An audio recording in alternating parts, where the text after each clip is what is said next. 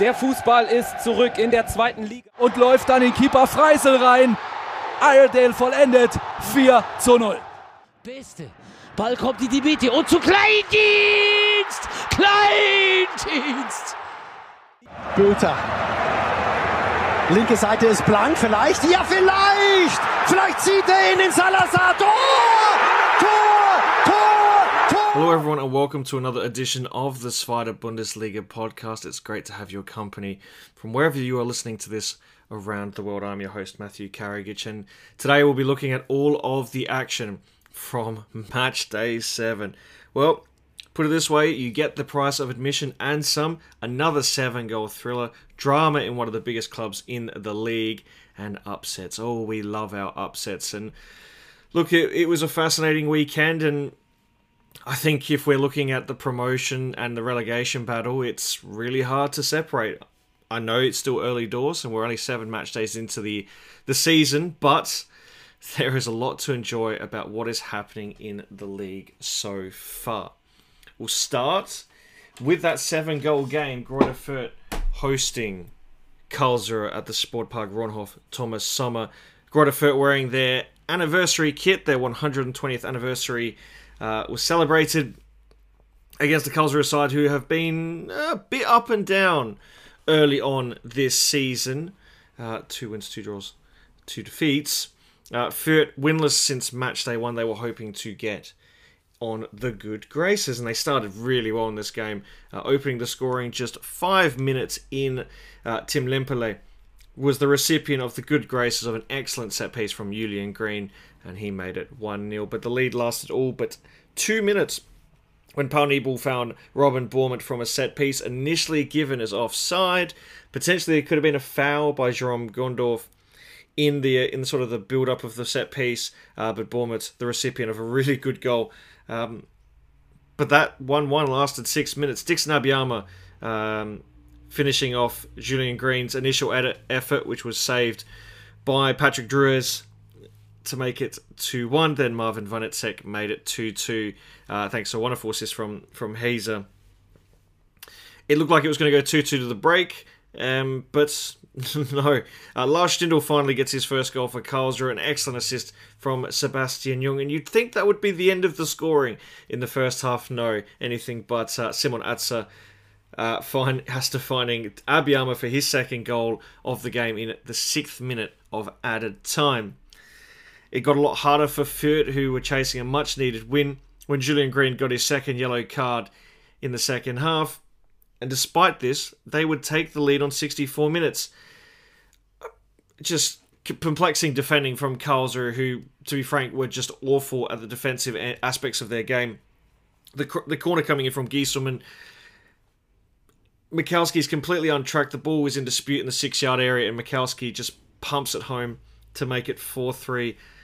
Despite all of the efforts from Karlsruhe to get an equalising goal, it wasn't enough, and Fürth scored their first win since match day one with a 4 3 victory.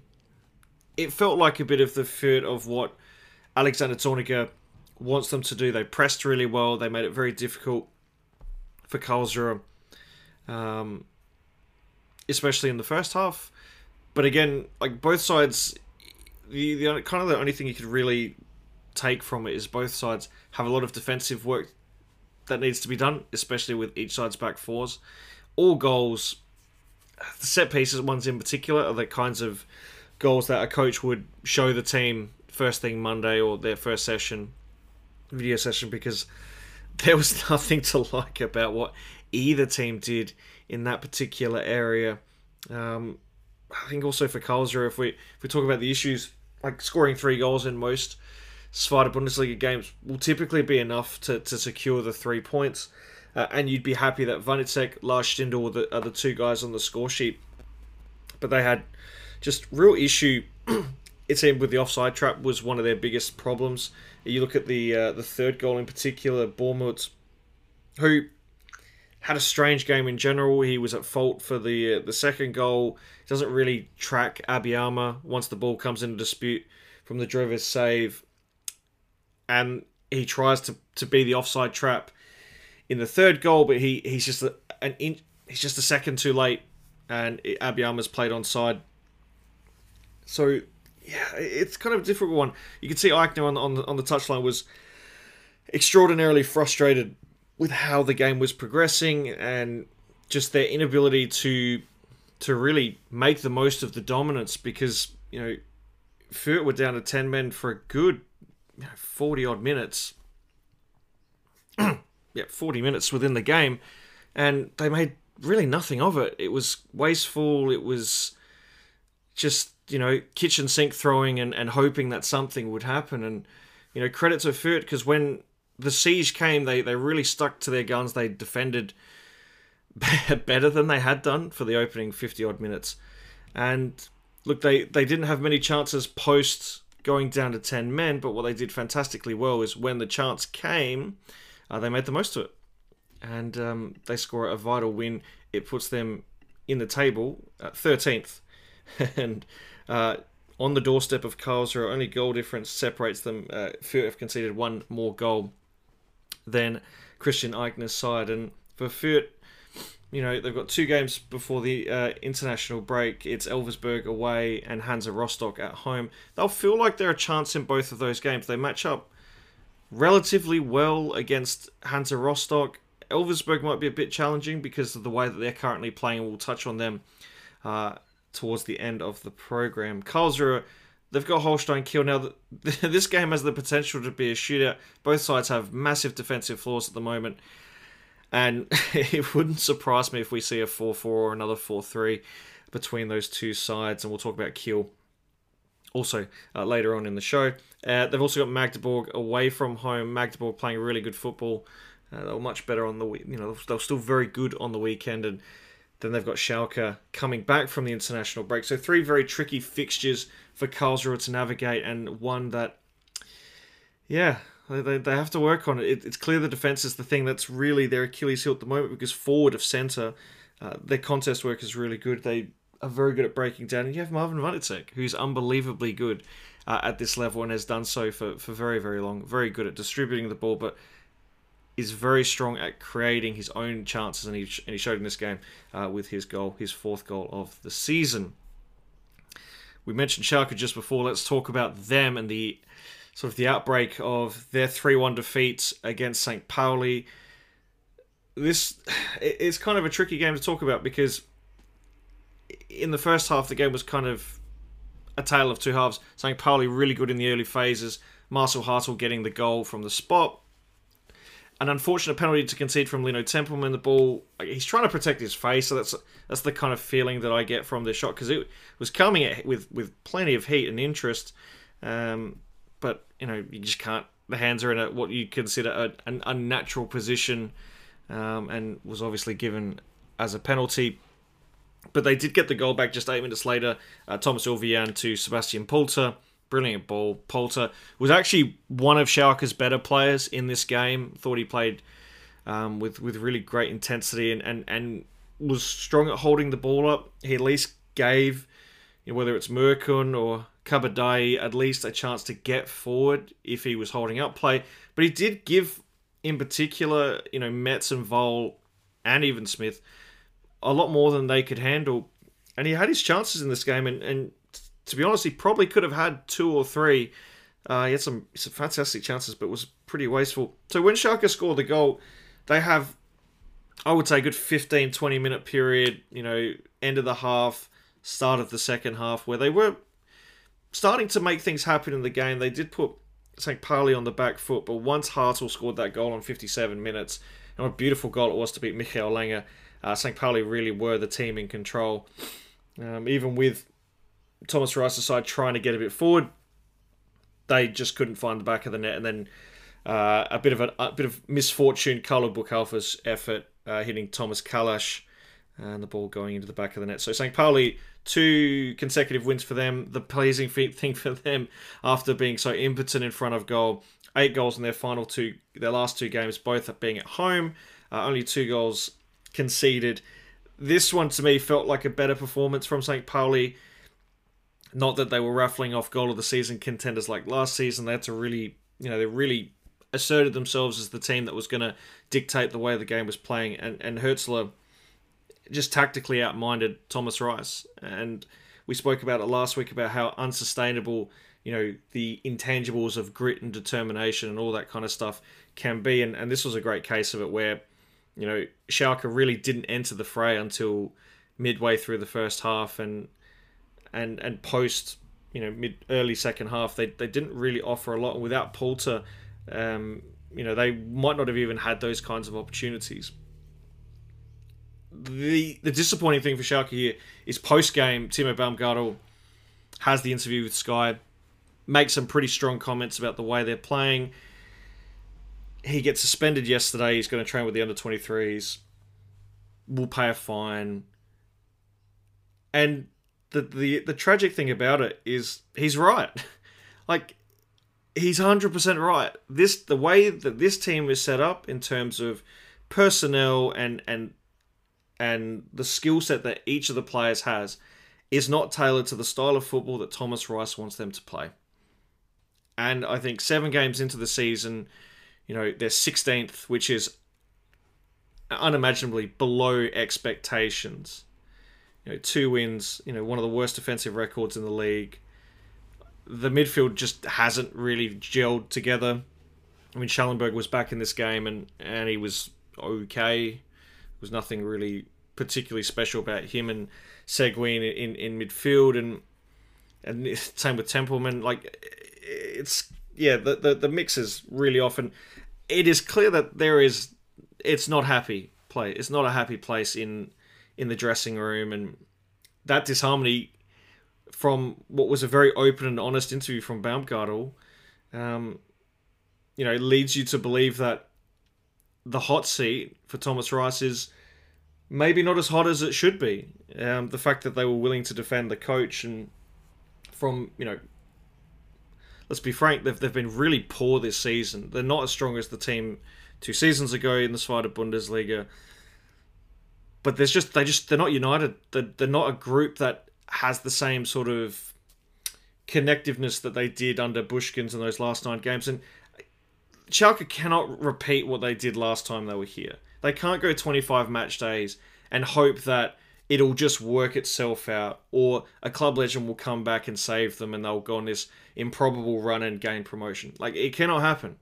You know, lightning doesn't often strike twice, and they have to think of this like if they have to pay him out, fine, but they can't just sit on this. This is going to become a problem. I would give it till the international break, and their next two games are Paderborn away on Friday night, and Paderborn can be a tricky fixture, and then they play Hertha on on Sunday afternoon, and Hertha have figured to, have started to figure it out. Like they've got a game style that is working to the players. Uh, they've got and and look, you you want that sort of versatility with the squad, and this squad's just not that versatile. They're they're very, they seem very one dimensional, and the coaching, whatever they're doing on the training ground and, and how they're they're setting up tactically, you know, teams are finding it really easy to, to, to break them down through midfield, um, and and get into the final third. And we know that the the the, the centre back pairing in particular of Baumgartl would it'll probably be Kalas now, and Kaminski is not very quick, and teams that play with sort of play with pace and, and are looking to move the ball with intent. And St. Pauli have three very quick players up top, whether it's uh, Afellay and Saad, or, or they had Eggestein again leading the line on Saturday night. You know, Schalke had real difficulty stopping what they were trying to do. And and when you've got the overlapping, you know, m- sort of wing backs in, you know, that Saliakas returning and Ritzka, you know, it puts a lot of pressure on the likes of Jan and Brunner, and if the the the, the midfield isn't connected, it creates a lot of problems, and that's kind of where Schalke are at the moment. They are the product of their own issues that they're not willing to fix because they want to play a certain way, but this squad is just not capable of playing that style of football. So whether they they sort of revert to a more pragmatic approach or they change, they've got to change something. I mean, how long, how much longer can you continue to play this style of football? It's clearly not working, and you know the next two games for me anyway will be a great test of whether this squad, not not not in relation to promotion, but if this squad actually believes that this coaching staff, in particular Thomas Reis, is the right one for them. Because that's what that's the era we're in at the moment. The, the sort of player, you know, you got to really you got to be a real players manager, um, and this team just doesn't doesn't seem to gel with Thomas Reis. This this squad makeup just doesn't fit. Uh, so so it's really interesting what what they're going to do. Um, but make no mistake of it, St. Pauli were were were, were brilliant. I love, love what they were doing, uh, and it was more of what we we come to see from them uh, last season in the Rückrunde under under Hürzeler. It, they're, they're very good. They're a great squad, and I think there's a good reason why people had them as a potential promotion candidate because they've got a very good squad. They're second. Um, you know, they're unbeaten in their last five. Uh, they're one of, they are the only team yet to lose this season, and it all starts with having a great defense, which they have. They have Marcel Hartel, who is just incredibly underrated. Like since he joined Arme- from, joined from Arminia Bielefeld, he has been lights out, and he has a manager who's unlocked him even further. And you know, I, I would dare say he's one of the best players in the league comfortably for what he offers offensively. Um, and and yeah, he's he's done really well to integrate Metcalfe in that midfield mix to make keep that stability. So yeah, uh, they've got Hertha. That's a world feed game. Uh, that's uh, the eight thirty kickoff local time. Uh, check your local listings. Um, probably do a preview on that game later in the week. Now let's head to our final Group One game, which brings us to the Stadion an der Bremer. It's Osnabrück and Hamburg. Interesting stat about this game in particular was heading into it. Hamburg had lost four consecutive games in all competitions at the Bremer Brücke. Most infamously, giant killings. They seem to get done in the cup. So, what kind of response would we get from Hamburg, considering they were beaten by Elversberg the week before? And, you know, it was not great. It wasn't great here either. They did get the opening goal through Robert Glatzel, and that was all fine. But post that, they were, yeah, they were poor. They, they were they were unbelievably poor, and they were beaten the same way that um, Elversberg beat them. They, they actually let Hamburg have the ball, and Hamburg really sort of caused their own issues. Um, the first goal for, for Osnabrück was actually really well worked. They got a little bit of fortune um, when Tesche's ball deflected off, I think, Ludovit Reis. But Engelhardt's finish is beautiful. That's a tough angle. Goalkeeper's in a great position. And I think Heuer Fernandes gets a touch on it, but not enough to really disrupt it off the post and in.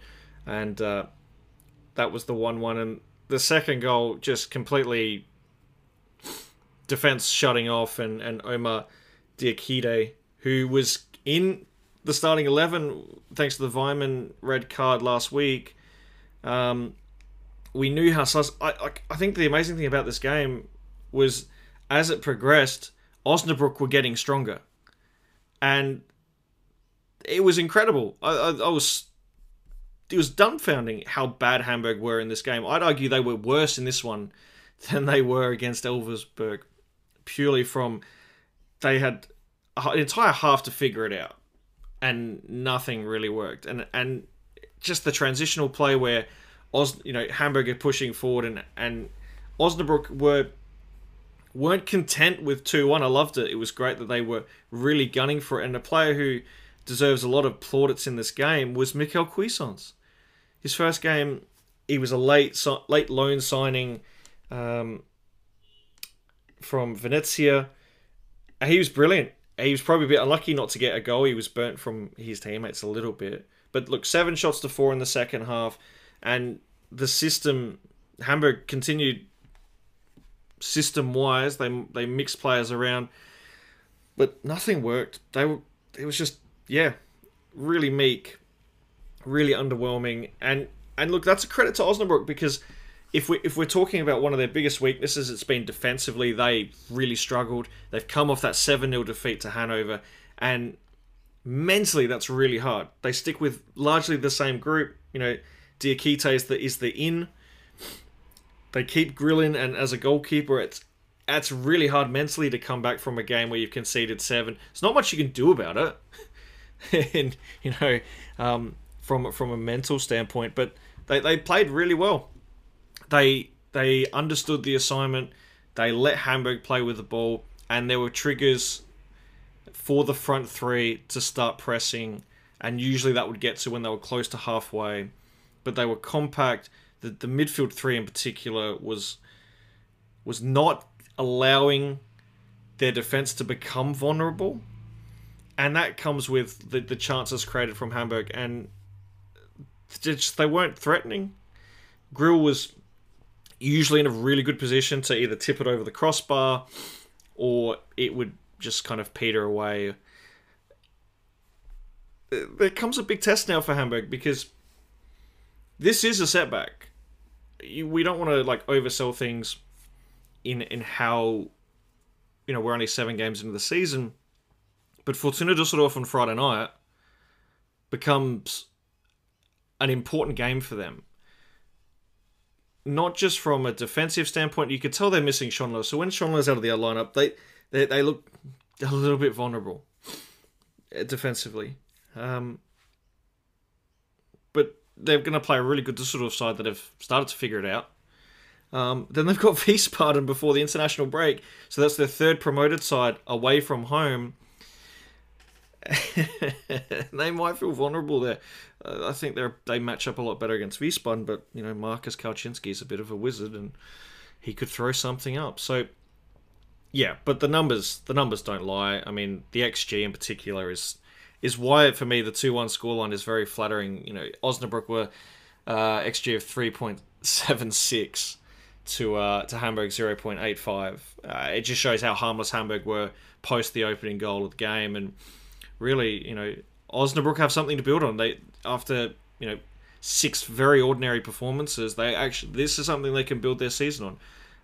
Kaiserslautern, then Fortuna Düsseldorf before the international break, two very tough games. But if they can take solace that this defensive mix was improved, they limited Hamburg to eight shots in the game. Cuisance in that midfield mix, uh, along with Tesche and Ganassa, was strong. Conte was good on the left. Maybe Engelhardt is that can be that guy going forward uh, ahead of Quasi Reed. So,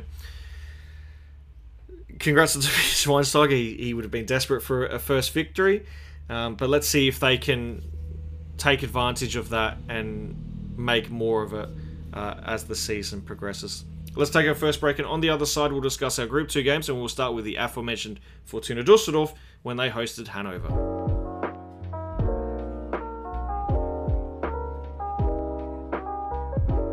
Fortuna Dusseldorf were hoping to make it four wins on the bounce. The league leaders had been in imperious form, and a lot of that had to do with the acquisition of Christos Tzolis. The Greek international has been in fine form. But they take on a Hanover side coming off that 7 0 win against Osnabrück and were hoping to make it three wins in a row. They knew with victory they could also be in the mix for the top spot, but it was always going to be a bit of an ask. They started really well, Hanover, and, and this has been sort of the earmark of their away games. They did it against Greuther Fürth, where they scored early, and then they would rely on their efficiency in the final third to either snatch a second and a third. They did start very well in this game and they did get the opening goal. And it came from turnover in midfield. Marcel Halstenberg just pushing forward with the ball. Lovely pass to Cedric Teuchert, and he did the rest. Teuchert with his seventh goal of the season on seven minutes. He is equal top in that category with Hertha Berlin's Harris Tabakovic it was actually a really good first in general from from Hanover. They had control. Teuchert had a number of chances to make it two, but uh, Florian Kastenmeier made, excuse me, some very good saves in the first half to keep the ledger at one.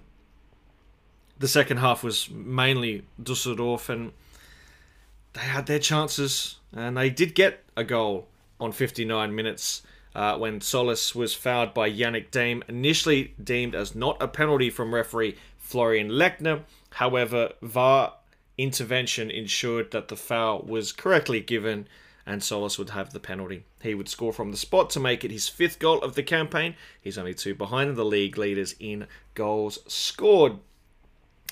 It should have probably been two for Dusseldorf. They had an abundance of chances.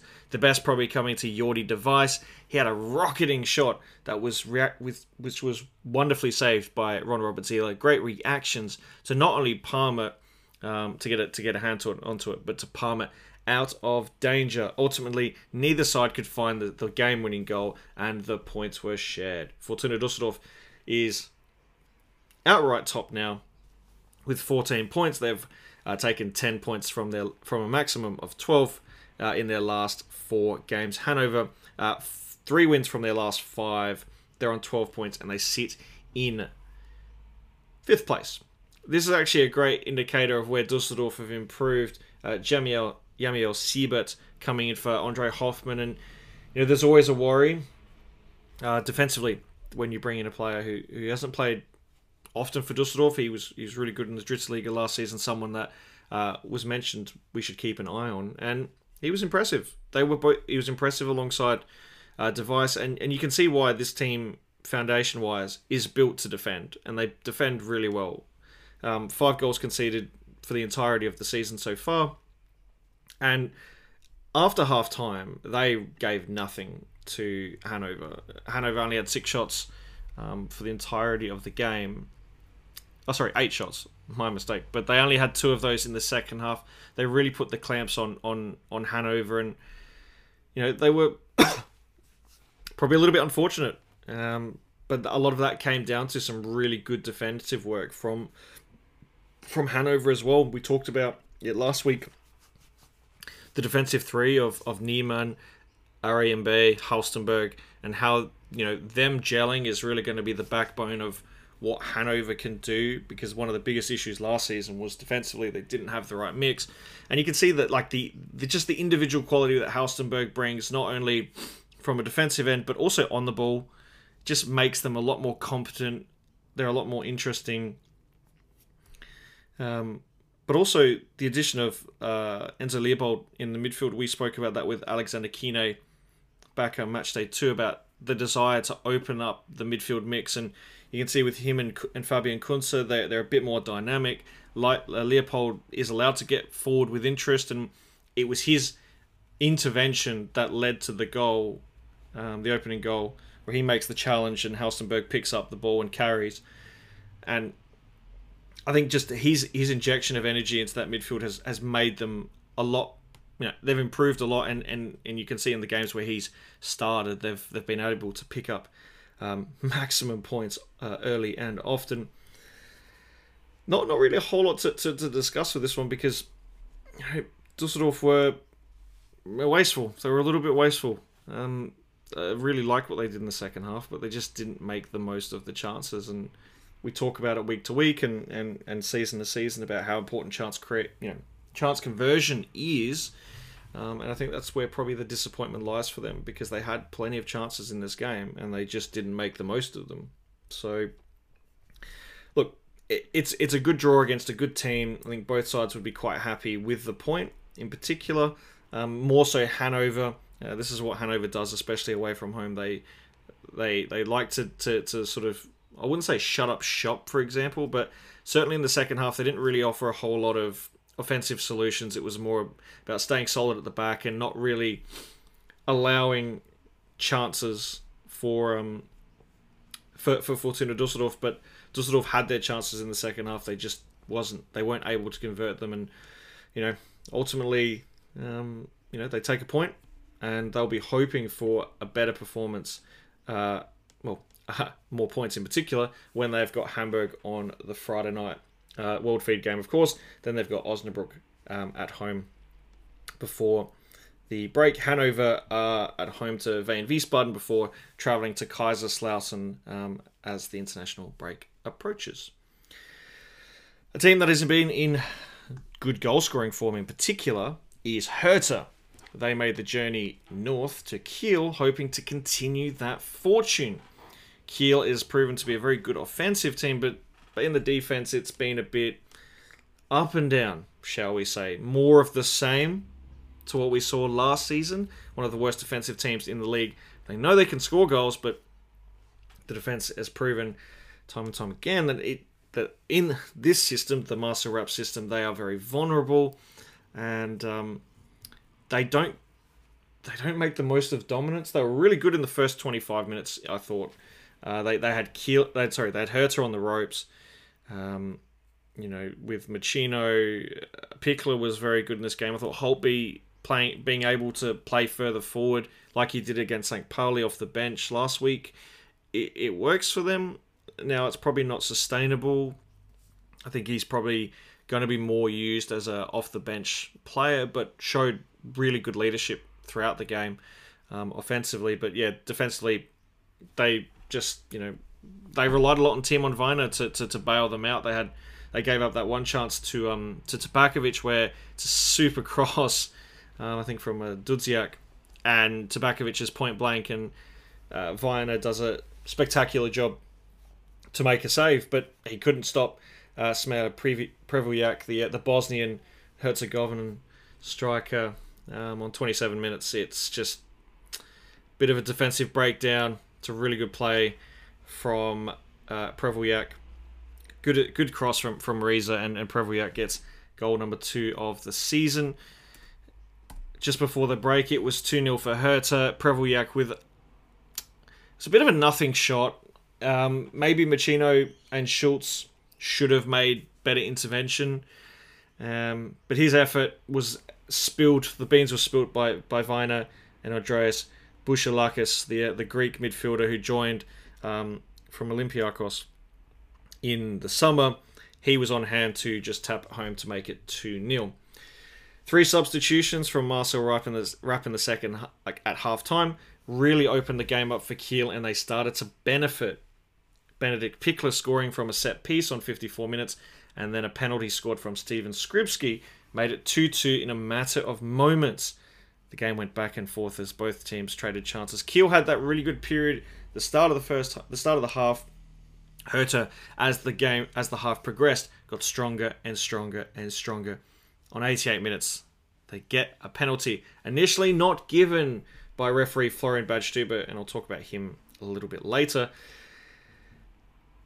Harris Tabakovic, Timon Weiner. Tabakovic, the top scorer, hat trick last match day. Tabakovic saved. What a wonderful save it was by Timon Weiner. But from the penultimate, from the resulting corner, uh, Fiete Arp, who hasn't played at all this season, who came on as a late second half substitute, he fouls Bence Dardai. This time it's Fabian Reese taking the penalty, and Reese haunts his former club. He scores, and it's 3 2 win. Goals have now been a thing of the a thing of the Hertha, shall we say. That made no sense. What does make sense is that they have unlocked the keys to them scoring. They changed the system a little bit, bringing Prevljak in, um, having sort of t- essentially two strikers. It was more of a 4 4 2 in the way that they played. And once they sort of navigated the Kiel pressure early on, dynamic, aggressive, really hard to defend.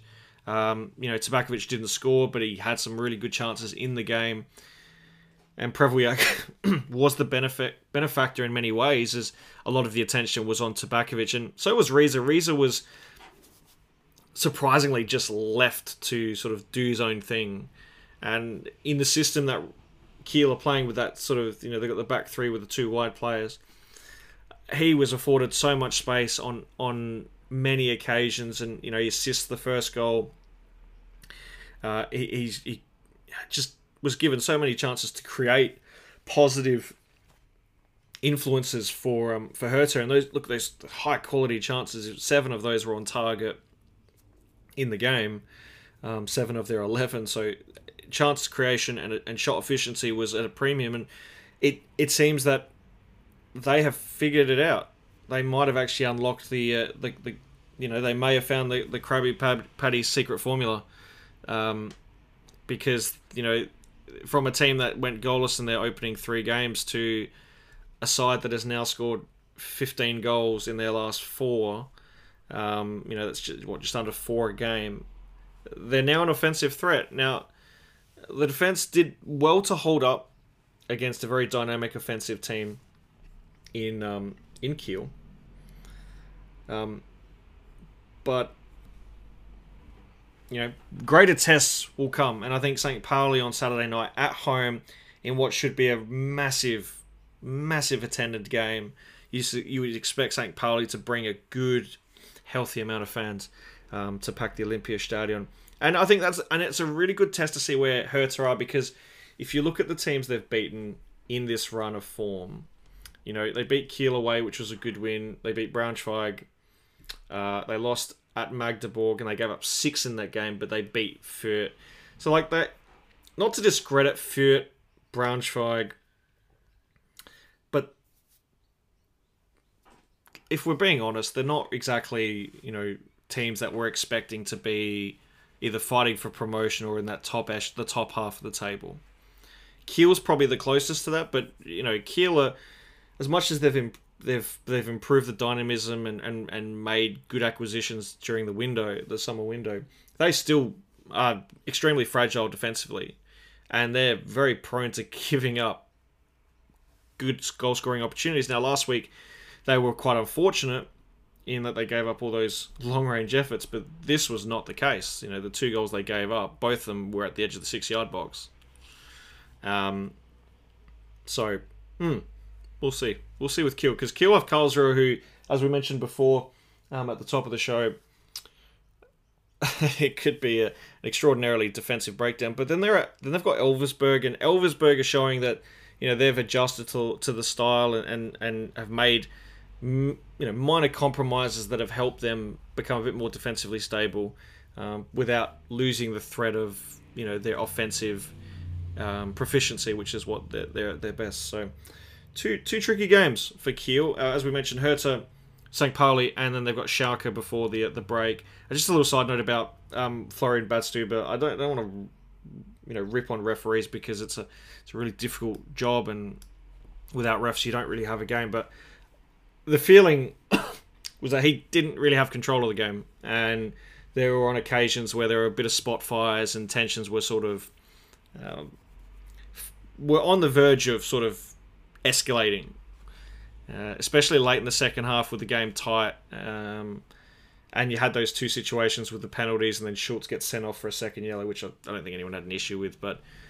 yeah, I, I just didn't think he really commanded the game particularly well. Um, but I, I, I don't begrudge him. It's hard being a referee, and yeah, just just a thought. I wonder what wonder what game he's going to interest uh, interview uh, interview what game he's going to referee this week. Just out of curiosity, because I just think at times he didn't really, you know, control it as much. So, hmm. our final Group Two game brings us to not too far away from Kiel, Braunschweig. They hosted Nuremberg. Braunschweig, much like Fürth, celebrating an anniversary. They had this awesome choreo uh, showcasing the history of their club, not just in the world of football, but in hockey. They also played cricket, but they didn't have a thing for that, which was a bit of a shame as an Australian. But in general, they've got you know proud history. They wanted to showcase it, and uh, they welcomed a Nuremberg side that has improved vastly, um, especially at home. Uh, but away from home, yeah, well, a bit up and down, shall we say. They had real issues with one player in particular, Nuremberg, defensively, and that was Anthony Ujah. Now, Braunschweig entered this game with only three goals scored, which was the league's worst. Um, and with and Ujah had one of those three goals, and and um, it, it, probably didn't come as a surprise that just on the half hour, uh, Anthony Ujah scores for Eintracht Braunschweig. It's a wonderful cross from Anton Donkor. Ujah just too big, too strong, too good, and heads home to make it uh, 1 0. Nuremberg then just turned the screws and they had this really good spell, like 10 minute spell at the end of the first half, and they were rewarded with two goals. The first one coming from Kanji Okunuki. He's been dangerous in a lot of the games they've played this season. He finally gets his reward, goal number one, and then Tim Handwerker finds Benjamin Goller um, to make it 2 1 in the space of two minutes, and just mind numbingly bad defending from Braunschweig, especially the second situation to let Goller, um, you know, get into a great position to score what shouldn't have been really. Yeah, it was poor, but the positive thing for Braunschweig is they were much better in the second half. I thought Nuremberg were, were disappointing after half time. They didn't really look like they, they sort of lost control of the game.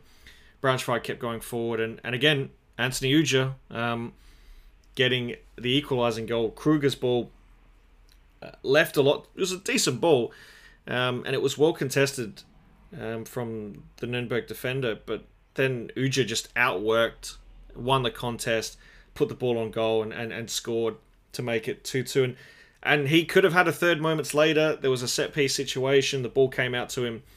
Uh, just couldn't get enough on it to get past Jannes Horn, who was the last line of defence. Um, but he did leave the game with injury. Ujah, he was in a massive collision with um, Christian Mathenia. There was a thought of maybe that being a penalty, but it's that's a really tough one to give, being the intent um, and and the cause of the collision is in the contest. It, it was Mathenia going for the ball. He punches the ball first, and then the contact happens. It's not like the uh, the Andre Onana one in the in the Vol- the Wolves uh, Manchester United game. That one's a clear penalty because he doesn't take the ball when he clearly fouls the player. So that one was okay. Uh, what was the key note in this one? Um, Braunschweig, who've stuck with the back three, sort of that uh, three two three two. There's like a three four. It's more like a three four three, I should say. Um, but they switched to a more conventional four two three one. I thought that one actually that system worked quite well for them. Uh, in particular, it gave Ujah a lot more opportunities. Uh, Kruger and Gomez were quite good. You know, uh, Gomez behind the striker and Kruger on the left. Um, I didn't think Kaufmann was particularly good, and he was very lucky not to be sent off in this game. He kind of lost his way at half, uh, just before half time, and, and eventually was, you know, subsequently sent off, uh, sent off, substituted um, at the break for Yusuf Aimeen, and I, would like to see a bit more of Aimeen. He had some really positive moments on the right hand side, and, and you know maybe we'll get to see more of him um, next weekend in Rostock. So yeah, I, look, Braunschweig did some good things they probably should have won this game. I thought they were the better team over the course of the 90, and, and they might be a little bit disappointed. But the, you know, finding more offensive options, keep feeding Ujah, and there's a recipe for potential success. But they still need to find a solution. Maybe Gomez is that solution to, to eventually be that there Emmanuel Ferrari. Um, on the other hand, just yeah, they they really poor after half time. You know, really struggled to get back into the game. Um, and I think they were very like they were very fortunate to not to, to, to secure a point. To be honest, they just you know weren't really up for the challenge and almost mentally shut off and, and allowed Braunschweig to, to take the ascendancy. So we'll see. They got Magdeburg on the weekend, which is a very tricky fixture, and then they're at St. Pauli, and then they return against Hertha. So three really tr- tricky games for Nuremberg. But um, you know, so far, if you take the early, you know, the opening seven games of the season for them, I think they'd be quite happy with the fact that they're you know in a better situation. They're offensively much improved compared to last season. Uh, they scored 32 goals last season. They've already got 11. It's just defensively, can they improve over the course of time? Uh, let's take a final break, and on the other side, we'll break down the final three games, and we're going to start at the MDCC Arena as Magdeburg hosted Paderborn.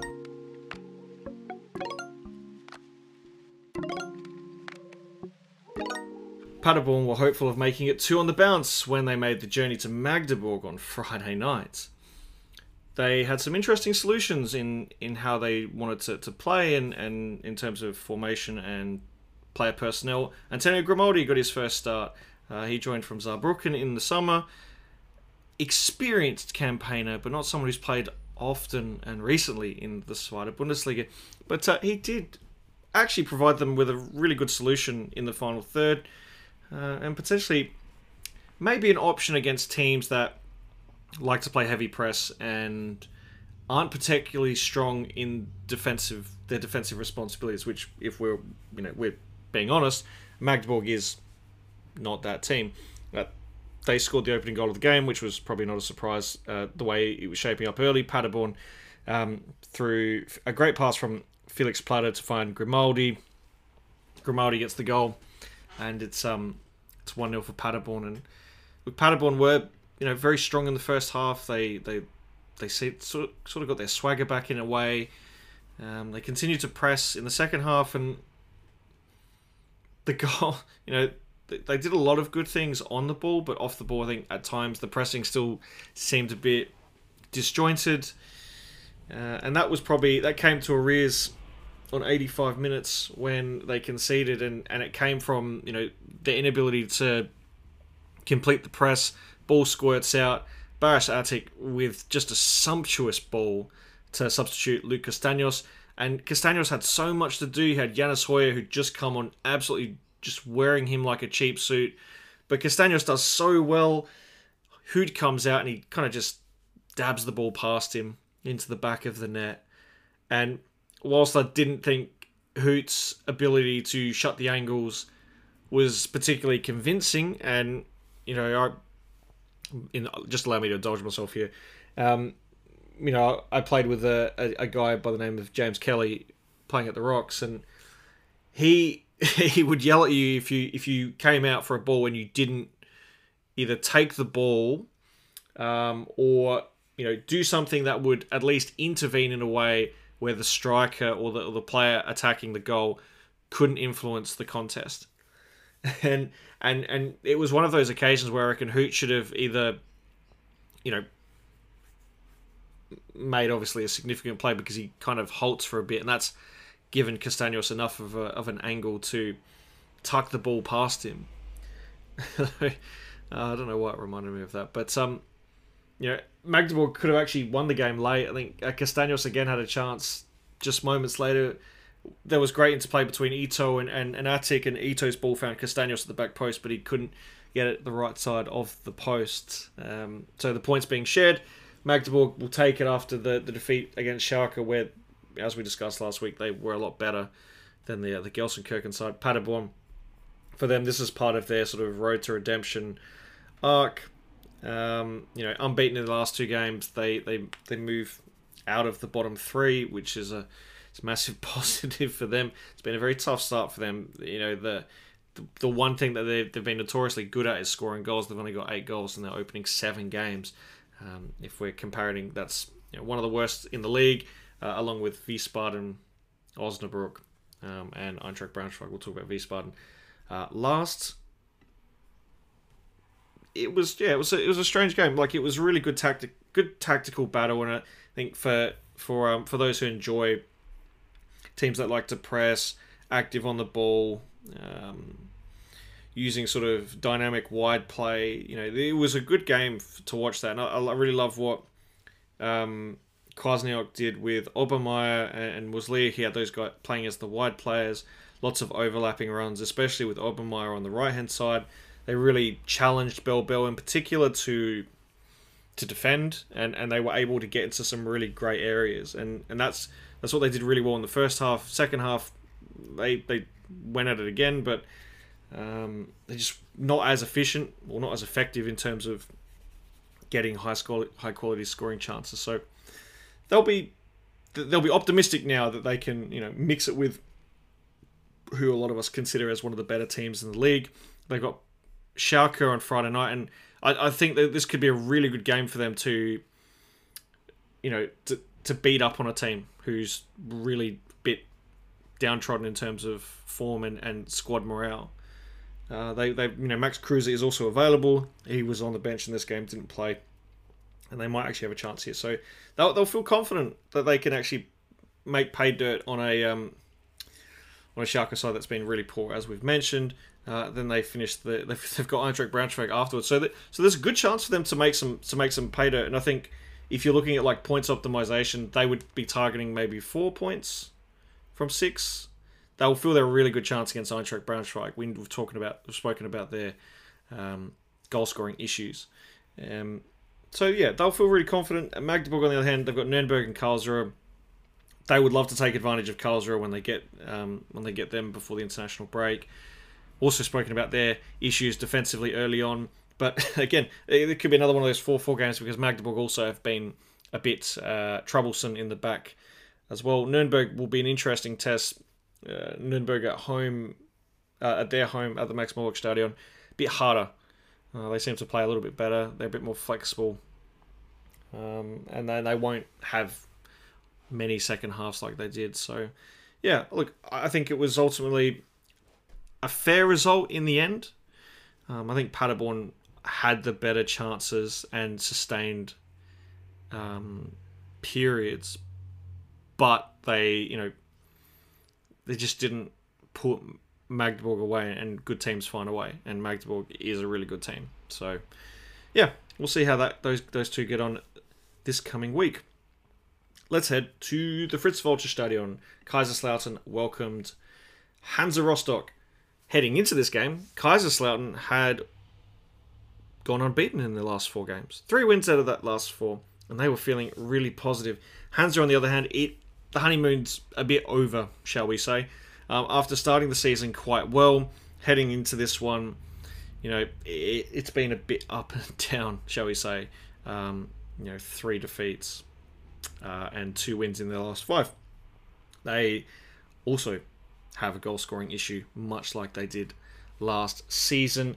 Uh, and the defending wasn't much better. Uh, just three minutes into the game, uh, the opening goal came. Ball it out to Tobias Raschl, and he just had it lash at it. It was very much hitting home, but in the end, deceived everyone, including Markus Kolke, and uh, a goal to nil. Uh, the second goal for Kaiserslautern came shortly after wonderful ball into the box, and Kevin Kraus heading home. It was not particularly well defended, it has to be said. Great header from Kraus um, to get on the end of the Puchacz corner. Hansa did get back into the game. Uh, they sort of woke up after 25 minutes and realized that the game was very much getting away from them. Uh, Junior Brumado, the Brazilian who got his first start for Rostock uh, on Sunday. Uh, surprisingly good work goal in the end. The ball came into the box. Uh, Pereira's initial effort was sort of blocked, but it squirted to Schumacher, who whipped it back to Brumado, and he lashed at it and, and scored past Julian Krahl for an excellent goal. It was really even, and the, I think both coaches secretly might have not liked the fact how open the game was. But one thing was certain is that Kaiserslautern in particular, uh, they played with a lot more freedom. And you know, we had Chris McCarthy on last week, and we we spoke about how the that Schuster had reverted to a bit more of a pragmatic style. He was hoping that they would open it up, or you know, the faucet was leaking um, goal scoring opportunities in a positive way. Uh, it was very much like um, like a, a, fountain because they had a lot of chances on goal. They had, um, I think it was 22 in the end. 11 of those shots were on target, and the third goal was a very much welcome one. It was Ragnar Ache again on 83 minutes. Six goals this season. So if you're playing at home, he is one goal away from what he managed all of last season. Uh, it's clear that the Kaiserslautern fans love the fact that they've got another number nine, someone who is an absolute goal scoring threat.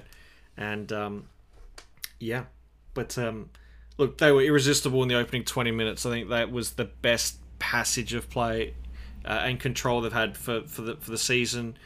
Uh, they were a little they, they, they gave Rostock an, an outlet and a, and a way back in, and it was quite interesting how he sort of you know changed it up in the second half. He had Ritter playing as a as sort of as a as a right winger in the first half, and it worked really well.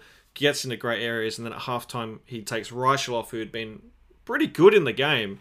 Um, brings on Redondo, brings Ritter in, into that number eight role alongside Niehues. they they remained stable in midfield, and, and Redondo just gave them another level. And um, you know Schumacher uh, and Rosbach sort of on that left side of the defending area uh, it gave them a lot of trouble, and the goal came from that wing. Uh, the third goal being really well well taken, and and um, yeah, four wins in their last five. They're one of the form teams in the division, um, and they you know sit a point adrift from from Dusseldorf. Uh, yeah, from Dusseldorf at the top of the table, only goal difference separates them out of the three teams tied on 13. They have conceded the most goals, um, but second most goals scored between those three teams, being Hamburg and St. Pauli. For Rostock, defensively, they were okay. Uh, they, they seem very hell bent on the Rosbach, David, um, Van der Werff trio. Uh, but I thought in midfield they got it wrong. Uh, this was a first start for Sebastian Vassiliadis, along with uh, Janik Bachmann and uh, Dennis Dressel. And yeah, I, I just yeah, it was hard to to really put a pen on, on what they were doing well, uh, especially defensively. Like going forward, they were fine. Like I'm a, I'm a big fan of Dressel and what he does, and you know, he's as a very stable number six who can, can play as an eight, can get forward, very dangerous from range. Um, but yeah, Vassiliadis it didn't was okay. Bachmann wasn't really great, and I think in the in sort of the way of them trying to be a bit more defensive in the way you know having guys who like who you probably play a little bit deeper in midfield like Vassiliadis, like Bachmann, they limited, especially as they were figuring it out, they limited their opportunities going forward, and and it made it actually really difficult for them um, in the early phases to to gain control. And it wasn't until the 2 0 that they started to, to figure it out. They were much better in the second half um, with the changes bringing in uh, Singh and Ingelsson. Uh, they didn't start Purga as well. So, yeah, look, they're, they're still trying to find. It seems like they're trying to rediscover what worked for them a bit. Um, defensively, you know, they conceded some soft goals, but they, they gave up a lot of chances. That's the that's the that's the probably worrying thing. Uh, set pieces they were susceptible, um, and and transition they really didn't sink well midfield defense, um, and it made it really hard for them. So, look, they got Braunschweig and Fürth, teams that are very much in the mix around them. Um, that's like the Braunschweig game's really big for them. A home game, you know, the two those two sides played on the final match day of the season. Rostock did win that game, and they'll be expecting to get back to winning ways. Whereas uh, Kaiserslautern are on the road at Osnabrück, which should be an interesting game. I think that's um, you know, Osnabrück will feel a bit more confident at home. It'll be a good test for Kaiserslautern and see what kind of solutions Dirk Schuster comes up with. And our final game brings us to the Brita Arena, uh, Wehen Wiesbaden against Elversberg. These two teams, teams very familiar with themselves, each other from last season when they played in the Dritte Liga. And um, yeah, this game got out of hand. Um, it was an interesting encounter. Uh, two, goal, two goals to nil in the end for Elversberg. The first goal came from a penalty when uh, Martin Angha fouled Fabian Schnellbacher. The referee, Dr. Arne Aarnink, had he gave a lot of time before making the decision, but he made the right decision. Uh, it was a clear penalty. It became a clear penalty uh, when you have a look at it. Uh, Thore Jacobsen, who who was unreal in this game, alongside um, Shahin, he scores very coolly, and then the 2 0 comes late in the second half. Uh, Arne Zicker, who was a substitute, also finding fellow substitute Wahid Faghir, who's the top scorer of the season. He's now got three goals for the campaign. So Elversberg have now won three on the bounce. They're defending a lot better. We, we've, we've spoken over the last couple of weeks. Uh, they've been Osnabrück, so they've beaten two of their fellow promoted sides in Osnabrück and now Wiesbaden. Uh, they obviously beat Hamburg last week, but defensively much better, and a lot of that is attributed to the implementation of bringing in Frederik Jäkel, alongside uh, Kevin Conrad. So if you look at the stats, some of the key stats on and off the ball for, for Jäkel, 88% pass accuracy. He won 80% of his duels. That's on the ground and aerial combined eight clearances, so the number eight's quite frequent. But he was great. Um, he's been he's been a really good addition since he joined from RB Leipzig on loan. We saw a lot of him last season at Bielefeld, and I thought he was one of their better defenders. Um, and look, he's someone who's going to benefit a lot from playing time, and, and I think the Elversberg system under under Steffen is a lot more beneficial than what they were playing in Bielefeld, and we're actually seeing in the early stages of this this partnership one that's working. He's obviously really good at you know getting the ball out of danger, but he's articulate on the ball and and really you know gives them a chance at transition play and and and being a bit more attacking and you know, even though they had less of the ball, they were able to create better goal scoring opportunities, and the XG is representative of that. They were essentially two two XG better than um, than Wiesbaden throughout this game. And on, on the Wiesbaden side of things, strange. I thought they were kind of odd. They were some of their better attacking players were left on the bench. They, you know, they brought on Prtajin at half time they just yeah, they, they, they, they, were, they were lacking sort of that cutting edge and um, ruthlessness up top. And I know Prtajin's been a bit wasteful this season, um, but I think they're a better lot when they um, they've got Froese um, and and Prtajin up top. You know they had Kovacevic, but he was yanked at half time, and and you know so was Kade who they brought in from from Dresden and he's not someone I particularly rated for you know when he was at Dresden and even at Union. It just yeah, I don't know. He's a bit of a mystery player and it's just hard to tell what he's actually good at. But the subs worked a lot better. They had um, Hyunju Lee as well came on, um, as well as Kartich and gave them better elements um, going forward. They were much better early on in the second half, but then it petered out again, and you know the the, the inability to create opportunities was not ideal. Uh, they really kind of gave the game away, and um, but that's a credit to look. It's a credit to to to, um, to Elversberg who were fantastic off the ball and, and really limited to Wiesbaden's opportunities, and, and that's probably well noted after um, you know the opening 15 minutes where Wiesbaden were six to two in shots, and then post that, um, you know, it was let you know leveled out at four apiece. So you know Elversberg got it going, and they got the second goal at, at a crucial time where where Wiesbaden were trying to establish some dominance and. Yeah, look, if we're looking at like the three promoted sides as a whole, you know, Elversberg currently in eighth, Wiesbaden have now dropped to 14th after losing three of their last four, and Osnabrück are still bottom, finally breaking the uh, the losing run of form, the four consecutive defeats. And you have to say, we if we look at what we'd predicted at the start of the season, and I know it's match day seven, but we're looking at probably Elversberg were team the stronger of the teams, not just in terms of maybe personnel, but also in like style of play and how it could adapt. And after some red herring performances, including that 5 0 defeat to Dusseldorf, that sort of was the wake up call. And uh, if you sort of take away that game in particular, you know, they've only conceded eight goals, which would be in and amongst the likes of Hanover, Hamburg, um, even Wiesbaden, who, you know, their biggest problem has been scoring goals. But you can see that there's a, there's a really good team at the end. And um, look, you know, it's going to be quite fascinating to see how these teams get on. Uh, we've mentioned uh, Wiesbaden on the road at Hanover and Elversberg. Uh, welcome Greuther to the Kaiserlinde. That's it for our match day seven review. Sorry, it's a solo effort, but uh, you know sometimes that's how the uh, the cards break. Um, we'll be back next week, and I do have a guest this next week to discuss all of the action from match day eight. I hope you have a fantastic week. Enjoy your weekend of Zweite Bundesliga football, and we'll see you next time when the Zweite Bundesliga returns.